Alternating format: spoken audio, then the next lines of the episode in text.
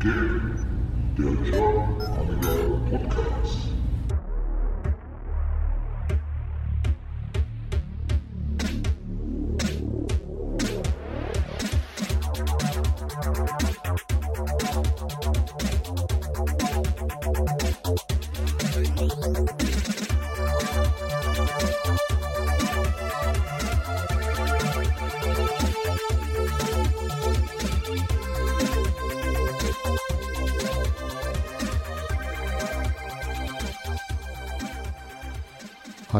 Herzlich willkommen beim GAP, dem German Amiga Podcast. Mein Name ist McFly und ihr hört jetzt die Folge 15. Und dabei wünsche ich euch wie immer viel Spaß und gute Unterhaltung.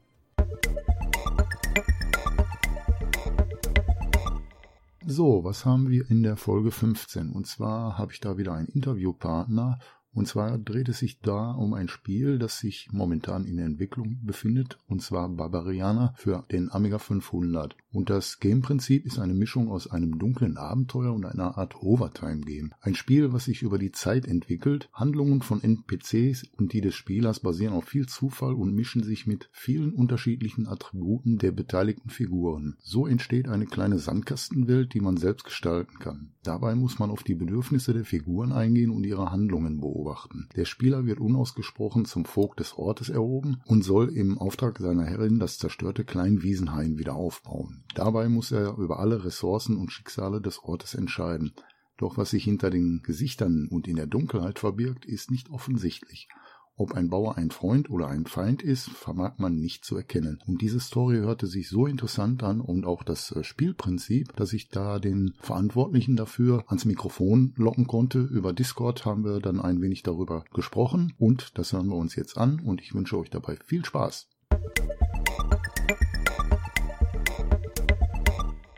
So, dann möchte ich jetzt gerne den Stefan begrüßen, der den ein oder anderen auch unter McConnor bekannt ist. Und was er so macht, das werden wir wohl gleich von ihm erfahren. Erstmal vielen Dank, dass du die Zeit genommen hast, jetzt so ein paar Fragen äh, zu beantworten. Ich würde dich mal bitten, dich den Zuhörern mal so ein bisschen vorzustellen, was du so machst. Dein Amiga-Werdegang, so die ersten Schritte. Erzähl mal so ein bisschen. Ja, hallo erstmal. Ich, ja, ich bin Hobbyentwickler, gegenwärtig, kann man so sagen. Also ich habe nicht die Absicht, das nochmal beruflich zu machen, aber äh, wie gesagt, ich, ich habe eine ganz normale Ausbildung zum Fachinformatiker für Anwendungsentwicklung irgendwann gemacht und dadurch bin ich halt ein bisschen beruflich in den Bereich der Entwicklung eingestiegen. Aber ansonsten habe ich das, seit ich ja, ja, seit ich 14 war, Projektleitung und irgendwann Hobbyentwicklung über, über die ganzen Gaming-Geschichten, die man so gemacht hat. Und ja, wir sind schon eine Weile dabei. Ähm, seit ich zehn bin, angefangen mit dem C64, oh. das kennen wir. Ja, das Übliche. Das das Übliche, mhm. genau. Und von daher, ja, äh, habe ich sechs bis acht Jahre ungefähr beruflich äh, Entwicklung, aber ansonsten bin ich wieder zur Hobbyentwicklung zurückgekehrt mhm. und habe da auch schon einiges gemacht und jetzt, ja, wie soll ich sagen, seit einem Jahr, also seit einem guten Jahr, bin ich jetzt wieder zurückgekehrt in die Amiga-Ecke ja. durch den Amiga 500 Mini, muss man schon sagen, Halleluja. Hm. Und äh, ja, jetzt bin ich wieder beim Amiga und Amiga ist eine ganz andere Welt als jegliche andere Computerentwicklung, die wir in die Hand bekommen haben. Ist eine sehr frühe Welt und das muss ich schon sagen ist schon sehr, sehr interessant. Ja. Was hast du denn vorher an Gaming entwickelt? Kann, kannst du da was sagen? Hast du da nur Programmierung, äh, Leveldesign etc. pp? Auf welcher Plattform? Äh, ja, was habe ich gemacht? Ich habe etwa im Jahr 2006, 2007, hm. da habe ich äh, meine damalige Ausbildung gemacht zum ja, was ist das, zum Fachinformatiker, Anwendungsentwicklung. Mhm. Und dann hat's mich halt sofort, weil wie gesagt, ich habe ja selbst schon im, im Gaming drin gestanden und habe sehr viel mit Projektmanagement zu tun gehabt. Also wir haben halt, hm, was haben wir gemacht? Im Bereich Gaming haben wir Mods erstellt mhm. und haben dann, es waren sehr umfangreiche Projekte, die wir hatten. Und ich hatte keinen Entwickler zu der Zeit und ähm, irgendwann habe ich halt gemerkt, dass es nicht möglich war, jemanden zu finden für so spezielle Sachen, die wir gemacht haben. Und dann habe ich irgendwann selbst angefangen. Bin ich losgegangen in den Laden, Programmierung für Dummies, ne? Mhm. diese gelben Bücher. Ja. Und und dann habe ich einfach gestartet. Und, und, dann kam der Zufall dazu und dann habe ich halt eine richtige Ausbildung gemacht ja. zum äh, Entwickler und seitdem ja, habe ich dann eigentlich zum Großteil meine eigenen Projekte verfolgt. Ich habe dann zwar gearbeitet als Anwendungsentwickler, aber Gaming ging dann halt los mit ähm, webbasierter Anwendung. Ja. Also sogenannten Browser-Games, das war 2007. Mhm. Da kamen halt sehr stark die Browser-Games auf und da habe ich dann auch entwickelt und habe ich dann halt so, ein, sagen wir, ein Browser-MMO entwickelt. Also alles ganz alleine, von Aha. Coden, Grafik, Sound, alles. Aber das sind halt Nischenprodukte, ja. So. ja. Und ja, es war nicht wirklich schwer, Geld damit zu verdienen. Das jetzt nicht, wir sind nie reich geworden, aber es war eine sehr schöne Zeit, äh, aber die hat auch ein Ende irgendwann und dann bin ich halt wieder in die freie Marktwirtschaft raus und dann habe ich halt, also ich habe das äh, selbstständig gemacht eine ganze Zeit lang mhm. und dann bin ich halt wieder in die normale Marktwirtschaft raus und dann, ja, dann hat man halt für irgendwelche Leute dann Webseiten gebaut und Web-Applikationen in irgendwelchen Firmen gebaut und, und, und halt solche Sachen. Ja, ja, aber ich denke mal, da hast du ja natürlich auch eine, eine Menge Erfahrung sammeln können, ne, was das Gaming-Programmieren angeht. Aber wie kommt dann die Idee, also abgesehen, ich denke mal, der Ausschlag, so wie ich das gerade rausgehört habe, war die Erscheinung des äh, Amiga 500 Mini. Da kam sofort die Idee, ach, für die alte Hardware ja, okay, der Mini ist jetzt nicht alte Hardware, aber die, die Plattform an sich, da was zu entwickeln, ist sie sofort äh, gekommen, die Idee, oder, oder hat die sich äh, erst im Laufe der Zeit entwickelt, wo du mit dem Amiga 500 Mini dich ein bisschen beschäftigt hast? Mm, also, auf erstes Mal, ja, der Amiga 500 Mini ist absolut ausschlaggebend. Aha, gut. Die ganze Amiga-Szene, ich hätte nie gedacht, dass die lebt. Ich hätte mhm. keinen Gedanken daran verschwendet, weil, wie gesagt, wir sind damit aufgewachsen. Ich hatte einen C64. Mein Freund, mein damaliger Freund hatte einen Amiga 500, ich selbst nie. Natürlich, man war ein bisschen neidisch drauf, was er für ein schönes Ding hat, für einen schönen Computer etc. Ich habe natürlich viel Zeit damit verbracht. Immer wenn ich konnte, habe ich bei dem gespielt als, als kleiner Junge und die Zeit endete. Das, mein Vater ist Geschäftsmann gewesen und der ist sofort auf PC umgestiegen. Mhm. Und dann kam der PC und zum Anfang war der natürlich irgendwie nicht so cool. Der Amiga war soundtechnisch viel besser und der Amiga ja. hat nur so rumgespeakt halt quasi. Aber irgendwann hat der Amiga dann doch äh, der, der PC den Amiga dann doch überholt, nach und nach. Und äh, dann hat man keinen Gedanken mehr an den Amiga verschwendet, ganz mhm. ehrlich. So. Ja. Ja, und äh, jetzt kam, es ging es dann irgendwann los, dann haben äh, dieses, ich weiß gar nicht, wie die genau heißen, Retro Gaming irgendwie, diese Firma, weiß gar nicht genau. Die haben ja diese kleinen Geräte dann auf den Markt ja, gebracht. Ja, ja.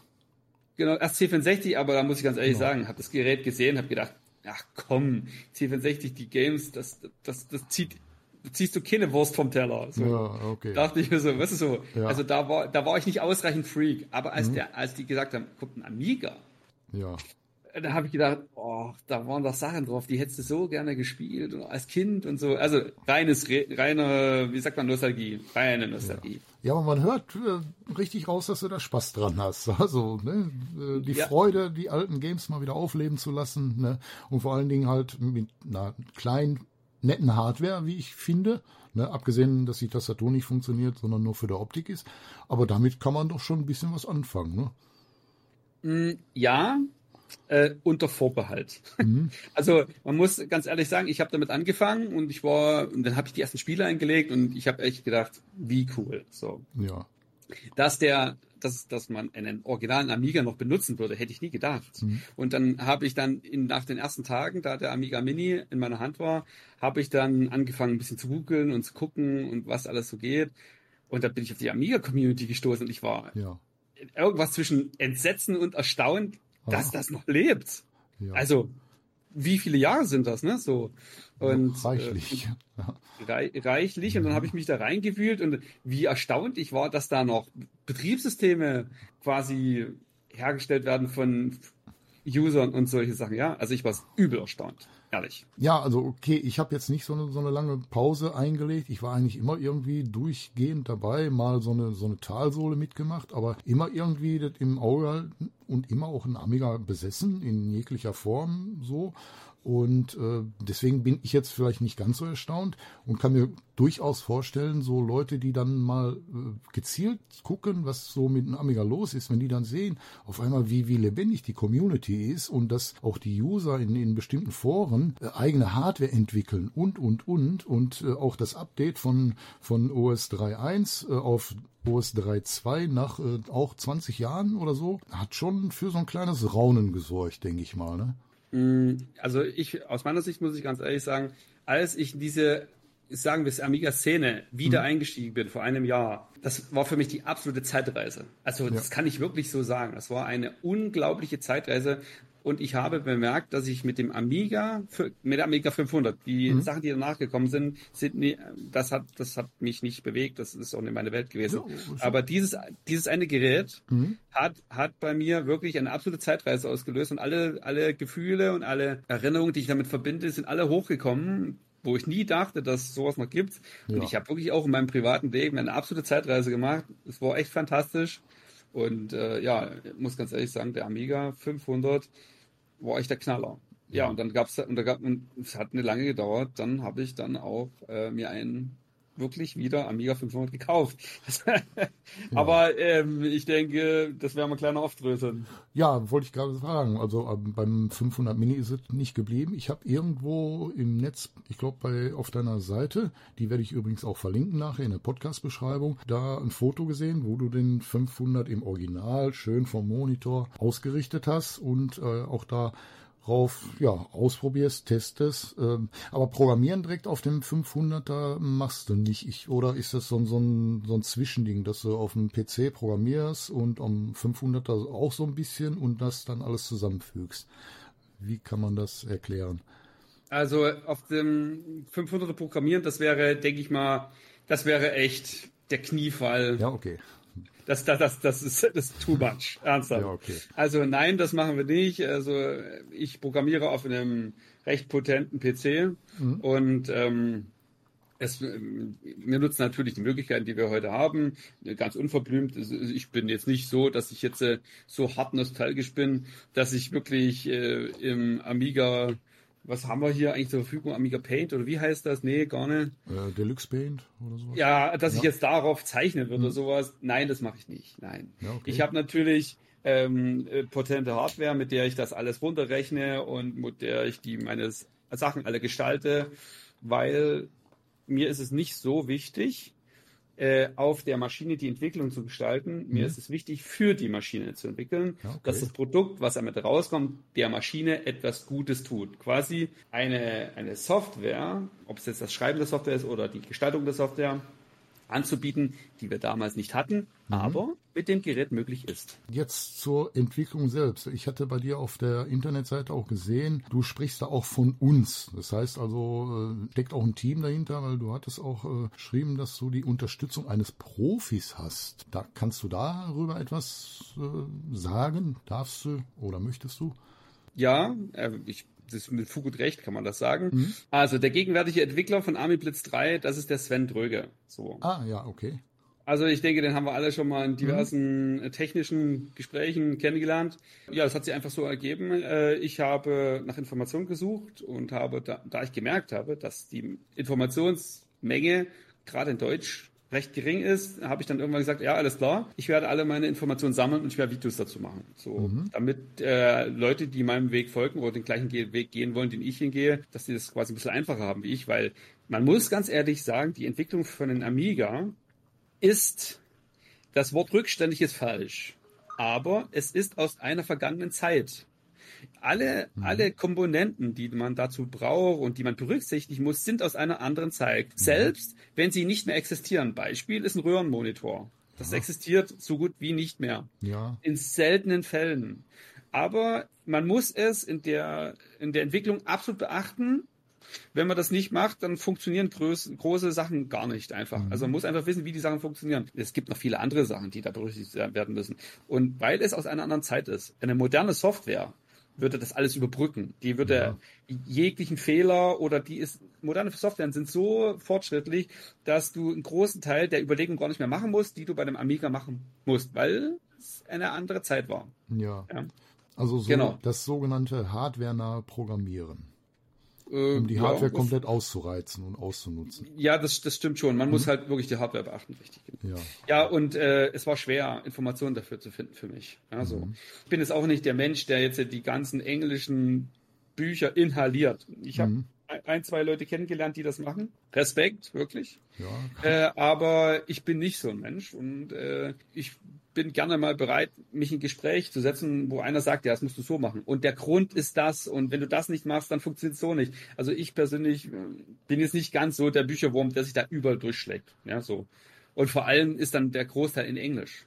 Ja. Und äh, ja, ich ist jetzt auch nicht so, dass ich jetzt das Englisch so mächtig bin, das bin ich nicht so. Mhm. Also hat man es schwer und das Herankommen an Informationen ist schwierig und deswegen habe ich dann irgendwann gesagt, okay, alles klar, ich werde alle meine Informationen, die ich habe, sammeln, ein Video dazu machen und die mir folgen wollen, können sich die Videos anschauen. So. Und da hat sich der Sven Dröge gemeldet, hat gesagt, mhm. hier hör zu, ich würde da gerne mitmachen, weil ich habe da auch einiges dazu zu sagen. Hab ich gesagt, und dann haben wir uns getroffen und also, also per Voice, ja, so. Mhm. Und dann hat er, äh, und dann habe ich einfach gesagt, ja, du, ich bin am Anfang, darf ich dir Fragen stellen? Und dann hat er gesagt, ja, klar, mach. Und ja, dann ging das los. Ja. Und ohne, ohne den Sven Dröge hätte ich nicht das Level, was ich jetzt habe. Das, weil wo hätten die Informationen herkommen sollen? Ja, ja okay. Äh, hätte vielleicht länger gedauert, aber ich sag mal, der direkte Austausch mit Leuten, äh, die das gleiche Hobby haben, ist doch in prima, finde ich. Ne? Ja, aber man muss auch dazu sagen, dass ein, ein fundamentales Wissen über die Zusammenhänge physikalisch sowie technisch, das, das ziehst du nicht irgendwo aus irgendeinem Forum. Ja, okay. Du müsst, das, das haut nicht hin. Hm. Also man, ich muss schon sagen, er hat mir ab und zu schon Vorträge gehalten über die Zusammenhänge. Das ist einfach fantastisch, muss ich ganz ehrlich sagen. Das kriegst du nicht einfach aus dem Buch. Das ist nicht einfach so. Ja, richtig. Das ist schon klar, wenn man quasi eine Art Lehrer hat, oder jemand, der die Erfahrung hat und die dann auch weitergeben kann oder teilt. Äh, muss man ganz einfach sagen, Respekt und nochmal Danke an uns Sven auf jeden Fall. Sonst wären wir nicht da, wo wir jetzt sind. Ja, ja dann direkt die anschließende Frage. Wie entstand dadurch auch die Idee zu Barbariana? Oder äh, kam da war die Idee schon vorher da, bevor du äh, gestartet hast? Oder äh, erzähl mal da so, weil wie gesagt, man muss ja auch erstmal so, so eine Idee haben. Und wie kann man sich das dann vorstellen, weil äh, du hast ja jetzt auch schon, ich glaube, zwei Demos veröffentlicht, äh, so, soweit ich weiß und ähm, man muss ja auch so eine Art ja, Plan haben, so eine Spielgestaltung. Hast du dir da auch so ein Storyboard geschaffen, dass du wusstest, hier Levels, Karten, Maps, Bedienungsmenü etc. pp. Oder wie bist du da rangegangen? Ja, wahrscheinlich sehr unkonventionell, sagen mhm. wir mal. Also Projektmanagement in Richtung Game Game-Geschichten mache ich seit ich etwa 14 bin. So, das sind jetzt schon ein paar Jahre. Und mhm. ähm, auf der anderen Seite persönlich bin ich, sehe ich mich als Künstler. Das heißt, das Programmieren ist nicht der Anfang des, dieser ganzen Geschichte gewesen, sondern zum Anfang äh, war ich halt genauso ein junger Kind und habe mich viel mit Zeichnen beschäftigt. Äh, Comic zeichnen oder klassisches Zeichnen etc. Also eine Art Künstler, sagen wir mal so. Mhm. Und äh, irgendwann habe ich halt gemerkt, dass die Menschen, die die Bilder anschauen, hinschauen, sagen, ja, sieht schön aus, sieht toll aus und gehen weiter. Und das war mir zu wenig. Ich wollte, dass die Menschen sich mit dem, was ich mache, sich beschäftigen. Also nicht einfach das Bild nehmen weg, sondern wenn ich jetzt als Programmierer eine Grafik erstelle, dann ist die Grafik Teil des Programms und man kommt immer wieder darin zurück. Zum Beispiel eine Figur bewegt sich von links nach rechts. Ja. Derjenige, der eine Figur gestaltet hat, hat die nicht gestaltet, man guckt hin, sagt schön und geht weiter. Nein, du, die Figur ist Bestandteil des Spiels und du beschäftigst dich damit. Sie läuft, sie geht, sie springt, etc. So. Dementsprechend ist die Programmierung mein Werkzeug, dass die Menschen sich mit der Kunst beschäftigen. Ah, ja, unter dem Aspekt habe ich das noch nie so betrachtet, weil als wenn, wenn ich mir ein Spiel anschaue, dann bin ich ja eigentlich eher erstmal der Konsument, ne? weil ich vielleicht an dem Spielprinzip Spaß habe. Ne? Aber so die, aber die, die Entwicklung und der Hintergrund dahinter, die, die Ideen, die dahinter stecken, die sind dann doch schon ein bisschen vielschichtiger, ne? Also wie ich jetzt gerade ja. gehört habe. Ja, ja, na sicher. Also auch, auch weil du gefragt hast, wie ich da an die Sache rangehe. Also ich bin, wie gesagt, ich sehe mich mehr, ich sehe mich als Künstler, mhm. weniger als Programmierer, da das ein Werkzeug ist. Und von daher habe ich zwar, ich weiß, was ich machen will. Ich, ich gehe an die Sache ran wie ein Künstler an ein Bild. Mhm. Der, der, Künstler sagt sich nicht, alles klar, ich muss äh, zehn Bilder machen bis zum Monatsende, so und so, sondern ein Künstler arbeitet für sich. Der arbeitet nicht für andere.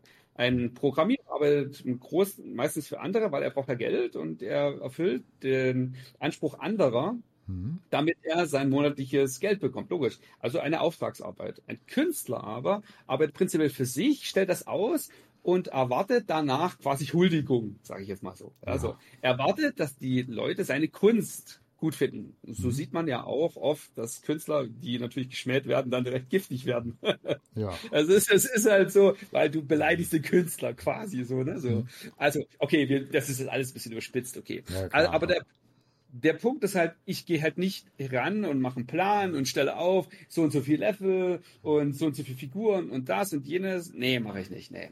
Bei mir ist halt so, ich starte mein Projekt, ich weiß, wie es aussehen soll und dann fange ich einfach an. Ich fange einfach mhm. an. So, ein Programmierer, ein wirklich heftiger Programmierer, der seinen Job versteht, würde sich jetzt die Haare raufen. Der wird jetzt sagen, ah, du Projektmanagement und du musst doch genau wissen, wann und wo. Ich habe, ich krieg sehr oft ähm, von also von guten Programmierern quasi Ratschläge, mhm. äh, Schrägstrich Ermahnungen, wie man wohl programmieren sollte. Das ist nett gemeint, das ist toll, ja. aber der Künstler in mir sagt dann, nein, muss ich nicht ja, ich, ich denke mal, so wie du das jetzt geschildert hast, kann sich auch währenddessen, äh, wo du das Programmieren zum Umsetzen der Kunst äh, nimmst, dass sich da doch nochmal die Richtung ändert, in, in, ne, die dir eigentlich vorgeschwebt ist, aber du dann merkst und siehst äh, in dem Moment, ich denke, ich vergleiche das jetzt mal einfach mit einem Maler, der äh, irgendein Motiv hat, das er gerne malen möchte und sieht, ach nee, da könnte ich aber noch was beitun oder da könnte ich was weglassen und dass das Ergebnis äh, für, für denjenigen, der das dann letztendlich erschafft, das Bild für ihn selber perfekt ist. Ne? So würde ja. ich das deuten. Es ist doch genau so. Es mhm. ist genau so. Ja, also du, du stehst davor und du, und du programmierst was mhm. und du wirst dein, dein, deine Kunst, dein Projekt jederzeit in Frage stellen. Mhm. Jederzeit ein, ein richtiger Softwareentwickler, der darf sein Projekt nicht in Frage stellen, sondern der muss den Plan verfolgen, weil der muss sein Projekt abschließen, weil dann kommt das nächste Projekt. So. Aber ein Künstler sitzt vor seinem Bild und, und, und starrt das Bild an, nachdem er fünf Striche gemacht hat. Nein, so kann ich das nicht machen. Und zack, ja, an der anderen Stelle. Und dann überstreicht er das wieder und dann macht er das. Ja, so arbeitet Künstler. Und sauber, so programmiere ich auch. Ich ja. habe, ich habe mein, dieses Projekt hier schon bestimmt fünfmal komplett von vorn programmiert. Oha. Oha. Das, das heißt ja nicht, dass man alles neu macht. Mhm. Man hat ja die, die, die, äh, man hat ja seine, wie sagt man, seine Funktionen geschrieben, die Arbeitsweisen mhm. der Funktionen, die macht man nicht komplett neu, sondern weiß ja, wie sie funktionieren. Das Neuschreiben des gesamten Programmes geht ja viel schneller als das Erstschreiben. Mhm. So, ja, so. Weil man dann Sachen übernimmt, besser schreibt, auswechselt, etc. Aber durchaus, ich habe fünfmal neu begonnen. Ja. Zu gut, mit gutem Recht, weil der Punkt ist ganz einfach, wenn du, du merkst, dass die Grundlage deiner, deiner, deiner Sache, die du machst, komplett überarbeitet werden muss, weil du irgendetwas weißt, was du vorher nicht wusstest, ja, dann fängst du halt neu an. Aber das hm. macht, kann nur ein Künstler machen. Das kann, ja. oder jemanden, der nicht von dem Endprodukt abhängig ist. So. Und ich denke, ich möchte mich nicht abhängig machen davon. Mhm. Also es geht ja hier auch gar nicht um Geld, sondern es geht ganz einfach darum, äh, dass der Künstler am Ende mit seinem Produkt zufrieden ist, mit seinem Werk und mhm. ja, so programmiere ich auch und ähm, wenn mich die Muse küsst quasi, dann gibt es halt eine neue Idee. Ja, so. ja. Also man muss so sehen, das ganze Projekt lebt. Es, es wächst an jeder Ecke. Mhm. Ich persönlich, also das, es hat keinen Abschluss. Wir werden uns wahrscheinlich gleich noch darüber unterhalten. Mhm. Das, das, das System und das Spielsystem ist keine kein Story-Schlauch, in dem man durchgeht, so wie Monkey Island, von einer Insel zur anderen mhm. oder von einem Abschnitt zur anderen. So ist das nicht, sondern es ist eine in sich lebende Welt, die äh, sich entwickeln kann und ich kann sie wie in einem Bausteinkasten umbauen, nach der einen Richtung oder nach der anderen Richtung und ich kann und sie hat kein richtiges Ende. Du spielst einfach wie mit einem Bausteinkasten. Ja. So. Ja, da führst du mich direkt auch schon äh, zu, zu der nächsten Frage. Vielen Dank dafür. Geht ja einfacher als gedacht. Das Spiel heißt Barbariana und der Untertitel The Darkest Adventure of All the Time. Und so wie man das jetzt bei dir auf der Seite und in dem Entwicklertagebuch von dir auch sehen kann, kann man das Spiel ja nicht wirklich einem Genre zuordnen. Ne? Weil da ist ja Crafting dabei, so ein bisschen Simulation. Dann muss man der Herrin äh, untertan sein, eine Stadt aufbauen, äh, Geschicke lenken und so weiter und so fort. Wie kommt man auf die Idee, so, so eine, ja, so viele Genres zu verknüpfen oder zu mixen? Da hat mich wohl die Musik geküsst. ja, okay, okay. Ist gut. ja, gut, das, das würde ich jetzt einfach mal so stehen lassen. Ja, okay, dann, dann war die Frage länger als die Antwort. Ja, und die Systeme, die bedient werden, ist also ausschließlich Amiga 500, äh, ja, Emulator, also WinUAE gehe ich mal davon aus. Äh, schon mal probiert, läuft das auch auf dem 1200er? Äh, ja, also Ach, cool. das ist das ist korrekt. Also entwickelt wird das auf normalen PC, natürlich mhm. äh, auf Blitzbasic 3. So. Blitzbasic, ja. Ne, also um 1200er kann man das ausspielen. Ich habe aber gesehen, das wird wohl nicht auf eine Diskette packen, äh, passen. Das werden wohl mehrere Disketten sein. Äh, da können wir zurückrudern. Also ah, ich bin ah. wieder auf einer Diskette. Wie gesagt, mhm. ich hatte ich hatte eine Entwicklungsphase gehabt. Da bin ich war schon auf zwei Disketten, mhm. aber ich habe einfach gemerkt, dass das nicht das Ziel ist. Mein Ziel war ja, auf einer Diskette zu bleiben. Also ich habe ein paar, paar Ziele, die ich erfüllen will. Mhm. Die sind unter Raum A für äh, lauffähig auf jeden Fall für den Amiga 500. Jetzt nicht on Stock, weil das wird ja heißen halbes MB. Mhm. Äh, aber wir haben, also äh, wir haben ein MB RAM. Das ist auch so eine kleine Story, die hängt mit dem Sven Tröge zusammen. Der Punkt ist einfach, äh, ich habe irgendwann entwickelt und dann hat der Sven gesagt, ja komm, wir, du willst doch jetzt nicht für den Amiga 500 äh, Mini entwickeln. Ja, das ist ein komplett anderes System, das ist auch nur ein Emulator. Ja. Mach's doch gleich richtig, hat er gesagt. Okay. Entwickelt gleich richtig für den Amiga 500. Wenn du das machst, wirst du alle Amigas bedienen können. Mhm. Es wird überall laufen. So. Und damit hat mit solchen Sprüchen, er hat noch mehr solche Sprüche gebracht, ja. hat er in mir so einen gewissen Ehrgeiz geweckt. So. Ja. Und äh, von daher habe ich mich dann irgendwann ja, wie, zum Anfang wollte ich das ja nicht. Zum Anfang wollte ich ja nur Amiga 500 Mini, ich habe so dick dastehen, sieht cool aus, mhm. das kann ich auch, was da läuft, so, ja. ne, so nach dem Motto. Ja, und dann hat er gesagt, hey, komm, wir machen es richtig. Weil, wie gesagt, ich habe ihn ja gefragt, wie kann man programmieren, wie macht man dies, wie macht man das. Und ähm, ja, offensichtlich war auch sein Ehrgeiz geweckt, mir zu zeigen, wie das geht. Und mein Ehrgeiz wurde geweckt, es wirklich wie ein früherer Programmierer zu machen. Jetzt nicht, dass ich hm. Assembler programmieren würde. Nein, das nicht. Äh, obwohl ich auch schon diese dumme Idee hatte. Aber äh, wir programmieren ganz normal mit Let's Basic und ja, äh, Basic ist jetzt der Amiga 500. Mhm. Ich habe jetzt hier ein Original Amiga 500 stehen, ich habe Emulatoren hier stehen und ich habe noch so ein Mini-Gerät, das hast du vielleicht schon in einem Video gesehen. Da kann man auch, so ein Mini-Handheld, da kann ja, man auch ja. Amiga 500 drauf laufen lassen. Hm? Ist ein super cool. Ding. Ja. Ist ein echt super Ding. Also ich habe ja einige Geräte stehen und ich bin auch immer dabei, alles durchzutesten. Das muss auf jedem Gerät laufen. Aha. Ja, und von daher, der Amiga 1200, der wird die ganze Sache natürlich ein bisschen flüssiger laufen lassen. Ich muss noch ein bisschen gucken, dass wir es dann irgendwann schaffen, das als WHD-Load richtig hinzukriegen, weil dann heißt das natürlich, dass die Ladezeiten alle komplett weg. Ja, das wäre übrigens weg. meine nächste Frage gewesen, ob es eine Möglichkeit gibt, das Spiel von Festplatte zu spielen oder über den Umweg WHD-Load. Aber da du es ja gerade angesprochen hast, da ist das schön. Also WHD-Load ist ja auch eine super Sache für die ganzen alten Games, die halt sonst nur von Diskette zu spielen waren. Ne? Also prima, wenn ja, die Möglichkeit ja, gibt. Also, super. Also, also das mit der Festplatte, ich denke, das wird das kleinere Problem werden. Mhm. Letztendlich äh, brauchst du auch nur eine gewisse äh, Umschichtung der Daten und danach muss dem System nur bekannt gemacht werden, dass es eine Installation ist und dann wird das schon laufen. Das kriegen wir nach und nach hin. Da, da habe ich, denke ich mal, keine Bedenken. Das mit dem WAD-Load muss ich mir erst angucken, wie so ein System läuft. Das habe ich noch gar nicht gemacht, weil eine Sache bei dem Ganzen ist recht fundamental. Wir müssen die Speicherdaten, die wir da anhäufen, wiederverwerten können. Mhm. In, wenn ich jetzt, äh, also ich habe, ja, das ganze Spielsystem ist gegenwärtig in einer Early Access Phase, also früher Zugang. So. Ja. So, so wie das moderne Spiele machen. Eigentlich genauso. Das heißt, ich bringe das Spiel raus und es ist nur ein gewisser Teil spielbar. Und dann bringe ich neue zusätzliche Sachen, Updates raus und aber wenn das passiert, würde das ja heißen, dass ich immer neu anfange zu spielen. Ich fange immer wieder neu an. Mhm. Und das ist, wäre sehr schlecht für das ah, System, okay. weil dann geht mein Spielspaß verloren. Mhm. Das Wichtige ist ja, dass wenn ich das Dorf aufbaue, dass ich nicht jedes Mal neu anfange, sondern weitermachen kann. Nur mit halt mehr Funktionen. So. Ja. Ja, so. Und deswegen muss man diese Speicherdaten halt weiterreichen können. Dann auf Diskette geht das problemlos. Ja, ich denke, mit der Festplattenabspeicherung wird das dann ähnlich einfach sein. Und mit dem WAD-Load muss ich mal angucken. Wird auch funktionieren irgendwie. Ja, heißt also, dass dann das Spiel quasi immer so Add-ons erfahren wird, die dann halt das Spiel noch, noch zusätzlich äh, erweitern. Ne? So kann man es so sehen, oder? Naja, äh, Add-ons ist jetzt ein recht hoher Begriff. Der ja. Punkt ist ganz einfach, das Spiel ist ja noch gar nicht fertig. Hm. Also das ist ja noch nicht mal ansatzweise fertig. Wir haben ja noch nicht mal einen richtigen, eine richtige Fahrt hinter uns. Ja, also hm.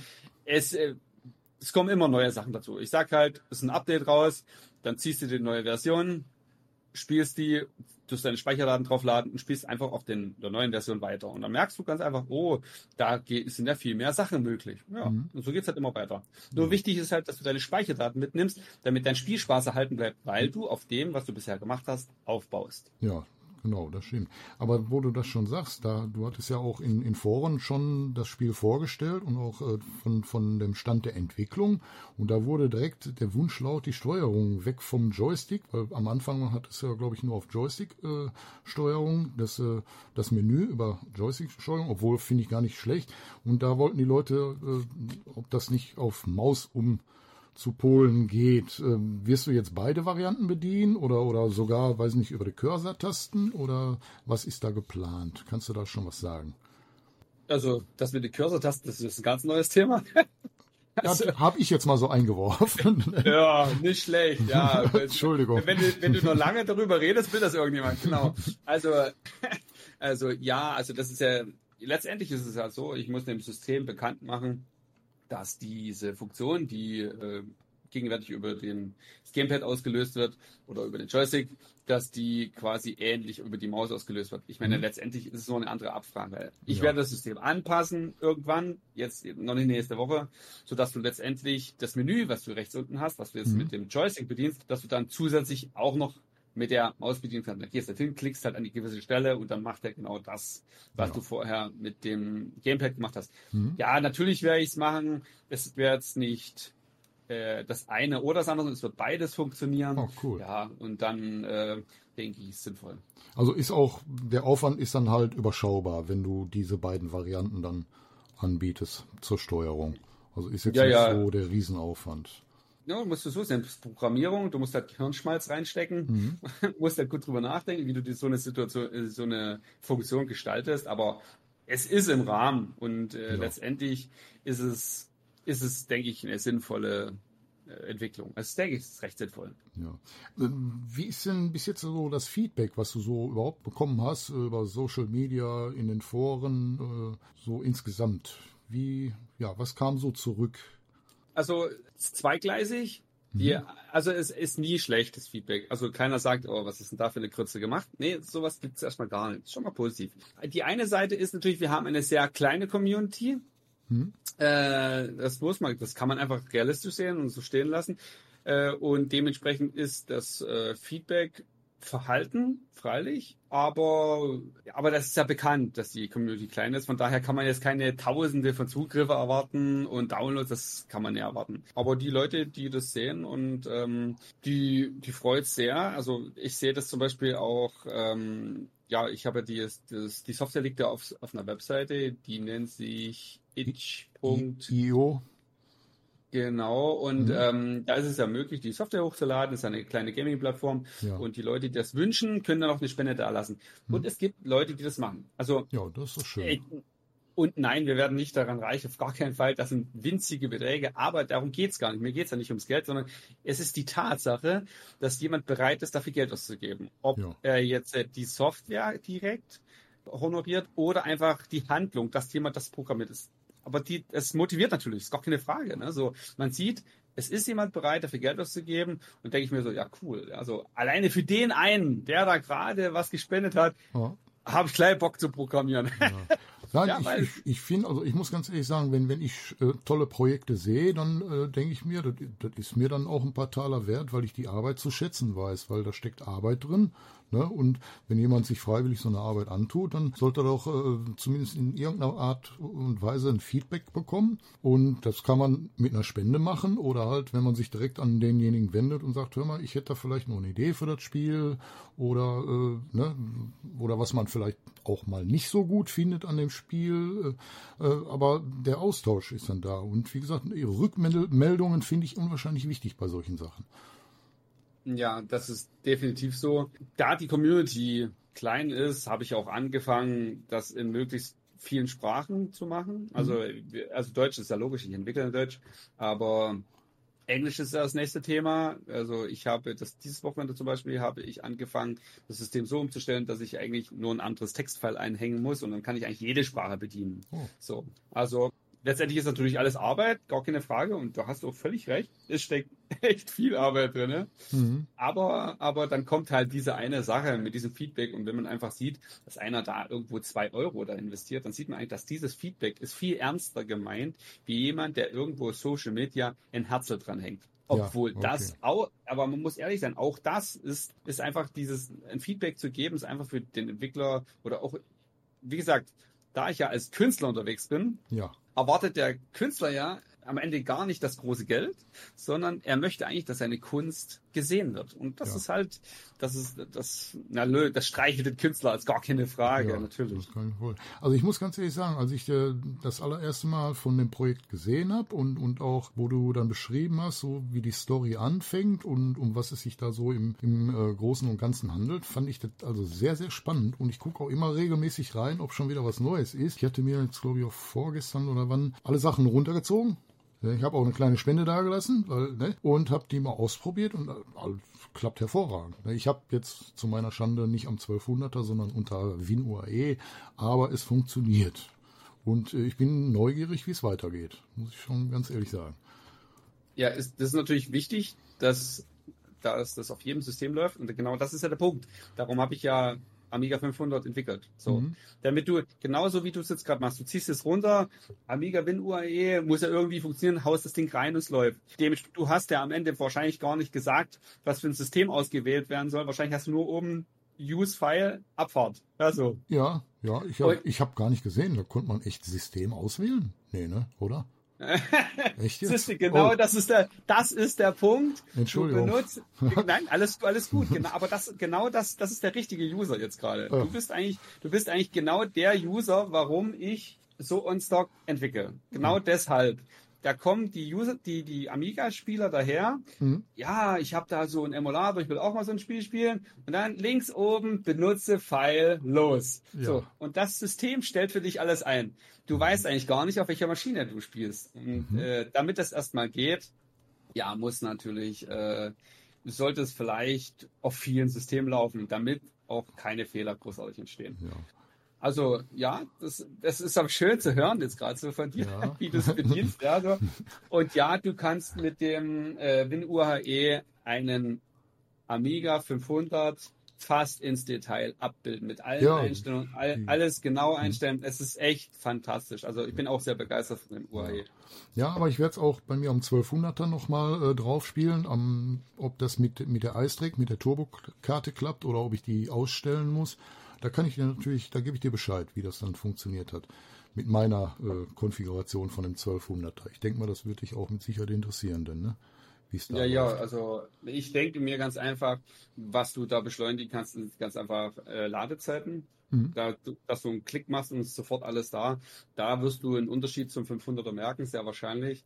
Aber ähm, ja, und wie gesagt, auf die Art und Weise, wie wir das Laden anbieten, also entweder über die Diskette oder über, also die Diskette wird das Nadelöhr sein. Mhm. Ja, wenn du wenn du es von der Diskette lässt, ganz einfach, weil die Zeit, die die Diskette braucht, die ist einfach physikalisch gegeben. Ja. Du kannst, ob du da eine Turbokarte drin hast oder nicht, wird nicht schneller gehen.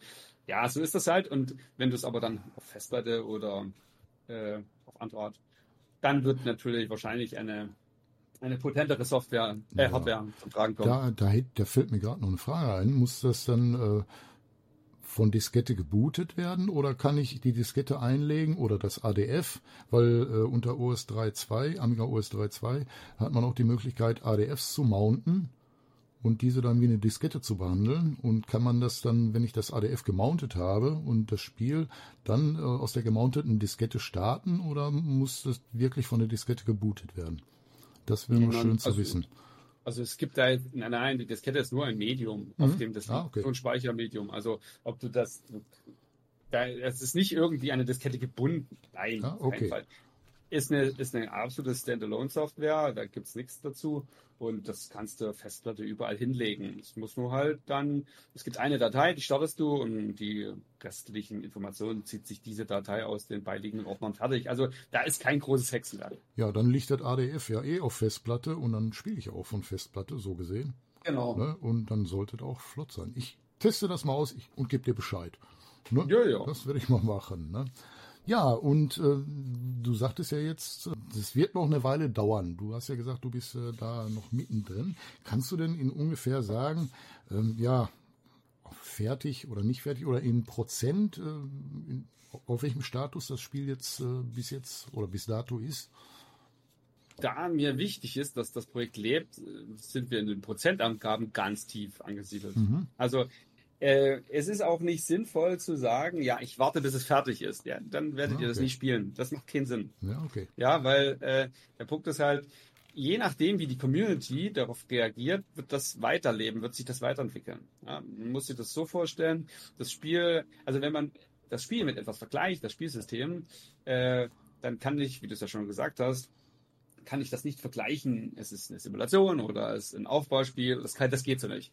Wir könnten das aber vergleichen mit einem Tamagotchi. Wir kennen Aha. das vielleicht von früher. Ja.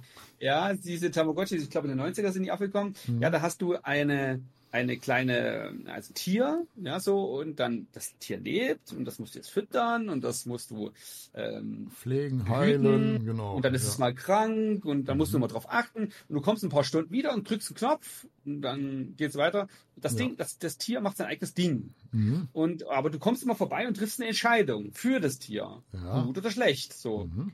Genau. Und so muss man das Spiel sehen. Aha das, das Spiel ist, ist keine Arcade, wo du dich dran setzt und wirst die, ballerst die ganze Zeit durch. Zehn Minuten hatte ich das so fertig gemacht und dann gehst du. So waren ja früher viele Arcade-Spiele.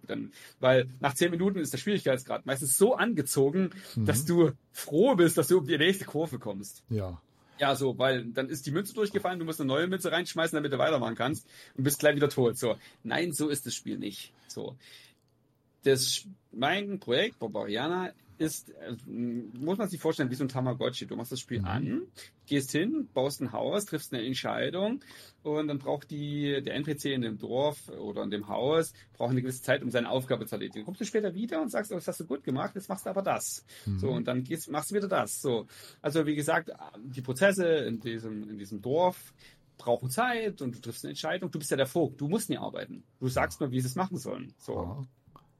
Und letztendlich äh, wirst du so das Spiel ist so ein bisschen drauf ausgerichtet. Wir sind ja alle älter, mhm, ja. Stimmt. Wir sind ja jetzt nicht, wir sind ja jetzt nicht mehr so. Ich meine, ja. wir sind ja alle mit dem Amiga gealtert, so. Genau. Und äh, wir haben jetzt eigentlich nicht so viel Zeit, uns jetzt stundenlang irgendwo hinsetzen, außer die oder wie ich zum Beispiel. Ich bin noch ein Gamer, äh, also ich verbringe viel Zeit vom Rechner, ja, das muss man schon sagen. Mhm. Äh, aber ähm, so ein Amiga-Spiel auch die alten Spiele, wenn wir die anmachen, die würden uns nicht fesseln. Da würden wir keine Stunden verbringen und würden uns da reindenken und oh, hol mal einen Kaffee, ich will weitermachen. Nee, das, ja. sind das ganz wenige Spiele. Ja, vielleicht, wenn ich, vielleicht wenn ich einen Patrizier anmache. Mhm. Also, dann könnte das passieren, wenn mich das Spiel noch absolut abholt. Ja. Aber das, also mich persönlich holen die alten Spiele halt nicht mehr ab. Ja, das die sind zwar cool und sie sind äh, sehr nostalgisch, keine Frage. Ja. Aber, aber ich brauche etwas, was mich überrascht. So. Und da kommen halt meine Entwicklungen. So entwickle ich. Ich programmiere Spiele, die mich nicht brauchen. Mhm. Als Spieler. Das Spiel braucht mich nicht, weil die, das Spiel spielt sich selbst. Die, die, die Figuren in diesem Ort, in der Stadt, bräuchten mich nicht. Die gehen ihrem Tagesablauf nach. So. Ja, cool. So, so wie es eigentlich, es machen viele moderne Spiele so. Ja, es gibt mhm. viele, mit vielen NPCs, die gehen ihrem Tagesablauf nach, gehen schlafen, dann gehen sie auf ihre Arbeit, dann gehen sie schlafen, etc. So. Jetzt stellen wir uns vor, in diesem Dorf, je nachdem, was ich gemacht habe, welche Entscheidung ich getroffen habe, gibt es dann viele Personen in diesem Dorf und die machen ihr Ding. So, und dann komme ich hin zu dem Sammler, hole das ab, was er gesammelt hat. Dann nehme ich diese Materialien, schaffe, lasse die zum, nennen wir es einen Verwerter, also der quasi in dem Spiel ist das so, du hast ja viel kaputte Sachen und viele mhm. alte Sachen so. Ja. Und ich schaffe es dahin und der muss aus den Sachen das Bessere raus finden. So, das heißt jetzt zum Beispiel, ich schaffe zu dem viel schimmliches Brot und der dort aus dem vielen schimmlichen Brot noch das Gute herausfindet. Das heißt, und der mhm. braucht eine Weile dazu. Ja. Also habe ich dem das dahingeschickt. Jetzt stellen wir uns vor, ich sitze äh, in meinem Hobbyzimmer und da läuft Barbariana, gucke ich rüber auf den Monitor.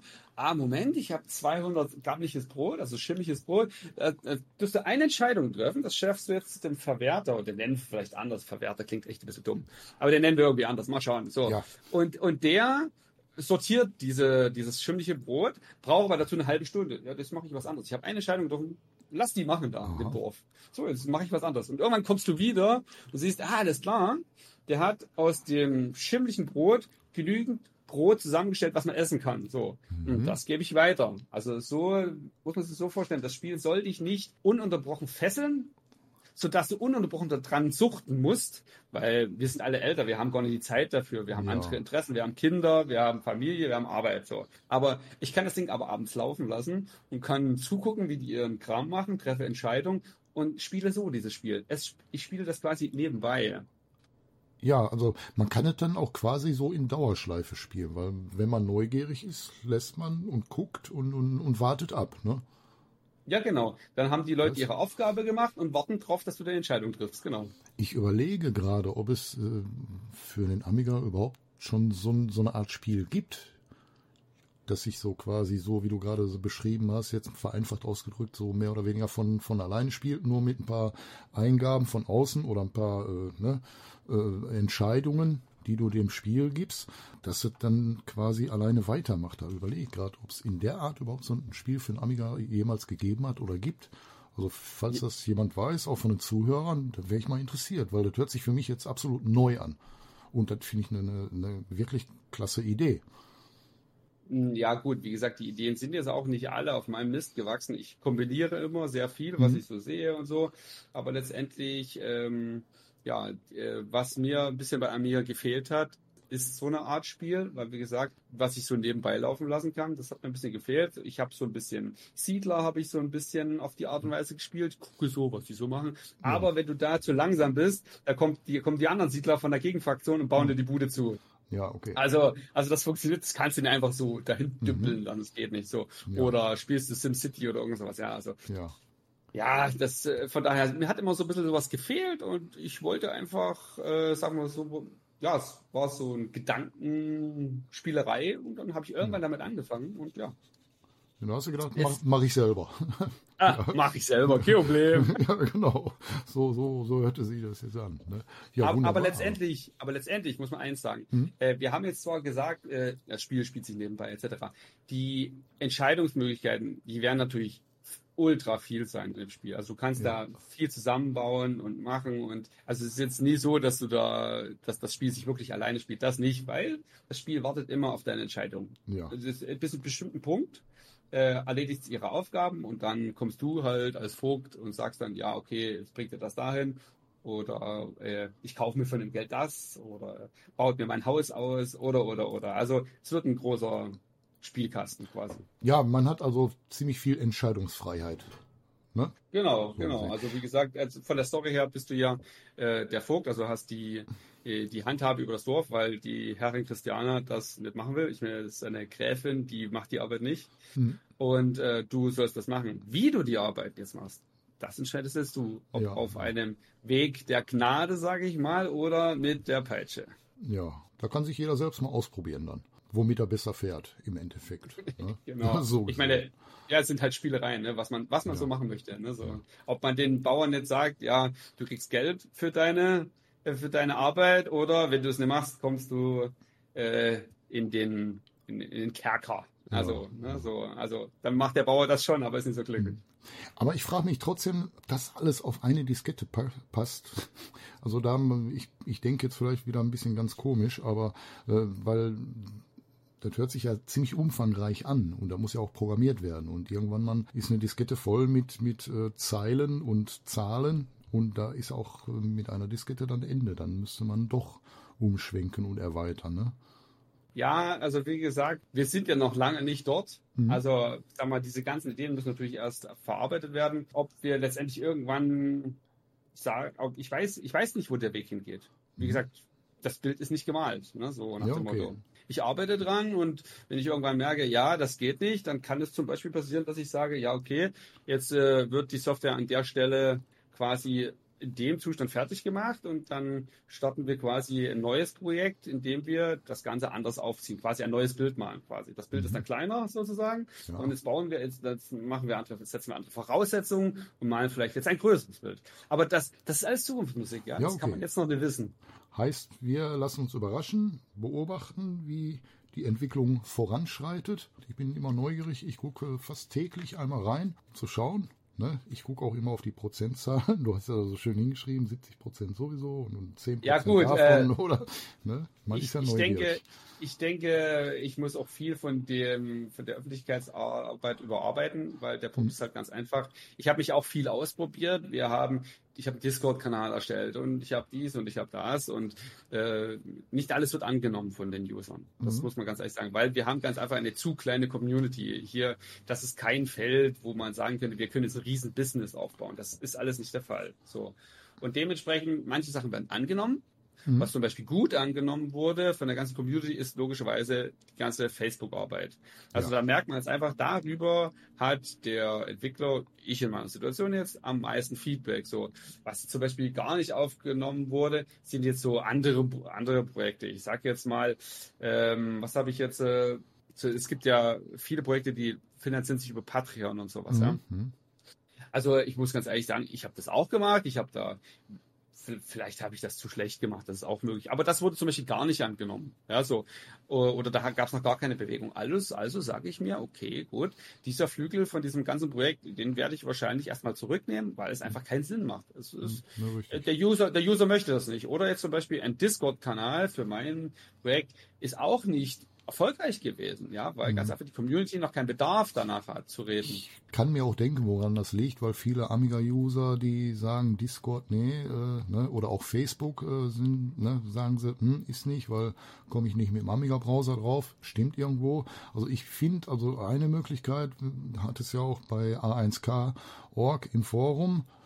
Das ist, denke ich mal, so, so, eine, so eine Plattform, wo man Reichweite erzielen kann. Da sind auch unwahrscheinlich viele User da, die auch mit Sicherheit helfen und auch Ideen haben oder, oder Feedback geben. Ja, Facebook sind dann die Leute, sag ich mal so wie ich, ich nutze Facebook auch, weil auch für den Podcast, ne, ist klar, Facebook erreicht halt Leute. Und dann ist doch kein, kein, kein Thema, wenn man sich dann auf ein, zwei Sachen fokussiert und sagt, ja, okay, das andere lasse ich dann beiseite, ist nur Ballast und unnötig Arbeit, weil neben dem Projekt Barbariana nimmt das andere ja mit Sicherheit auch eine Menge Zeit in Anspruch. Allein so ein Entwicklertagebuch, denke ich mal, da sitzt man mal nicht nur fünf Minuten dran, das dauert eine Weile, bis man da, ja, äh, was vorweisen kann oder, oder aktualisiert hat. Ne?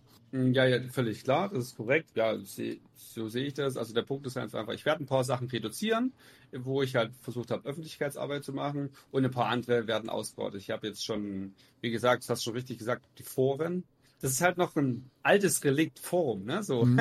Ja. das, das ist das ist nichts Modernes, aber Ja.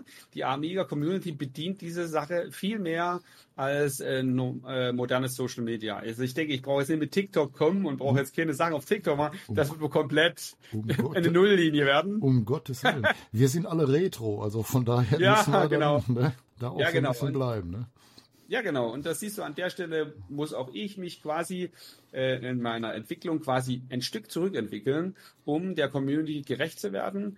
Denn es ist ja die Community, für die ich das machen will. Also muss ich jetzt gucken, ja, okay, was möchten die Leute? Wo kann man kommunizieren? Und dann muss, werde ich mich darauf einlassen. Also Mhm. ich denke, in vielen, vielen Jahren, also es sind inzwischen schon ein paar Jahre, muss man schon sagen, äh, in der ich in der Gaming-Szene bin, habe ich mein persönliches Fazit gezogen und das heißt ganz einfach, du kannst den Leuten nichts wegnehmen oder ersetzen, wie zum Mhm. Beispiel die Entwicklung des Menüs, ob ich das jetzt mit Maus oder ob ich das jetzt mit Gamepad mache. Du, ich kann den nicht das Gamepad wegnehmen und kann den sagen, ja, aber heute mit Maus, das haut nicht hin Mhm. sondern ich kann nur eine Option dazugeben. So, und genauso ist es jetzt in der Öffentlichkeitsarbeit.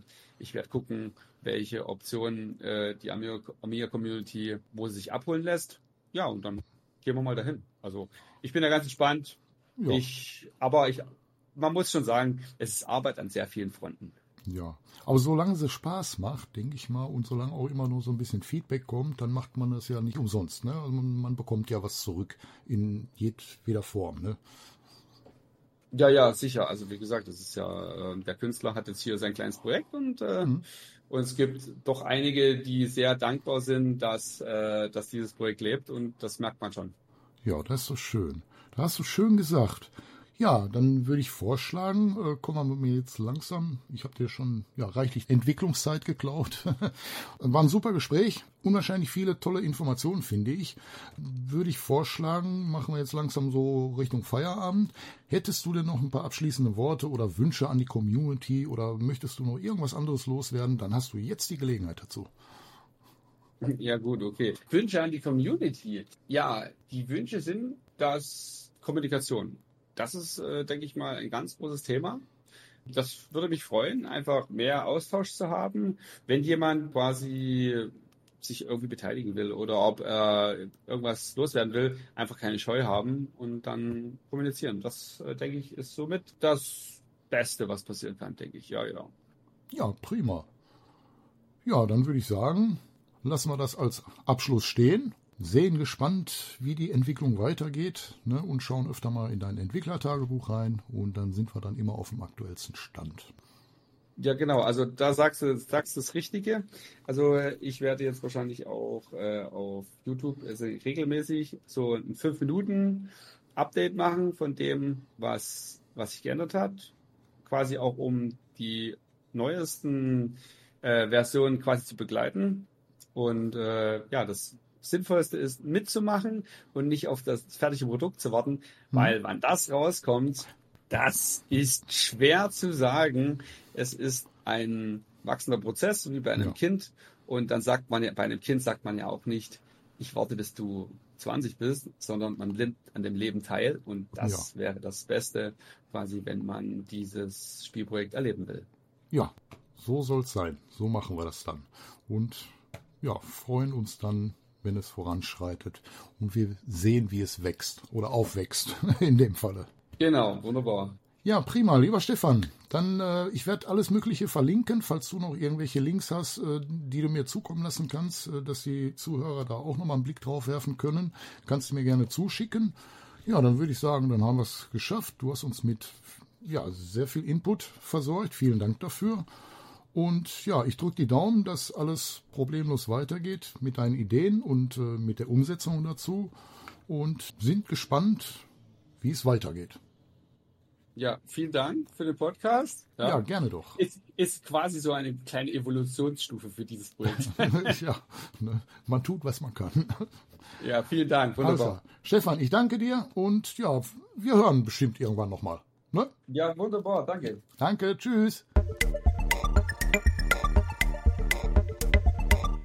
Nun, da haben wir einige interessante Sachen über Barbarianer erfahren und das macht neugierig auf mehr. Sollten wir eigentlich im Auge behalten und immer mal einen Blick drauf werfen, was sich dann da so getan hat. In diesem Sinne, bleibt mir gewogen, bleibt gesund und bis dann.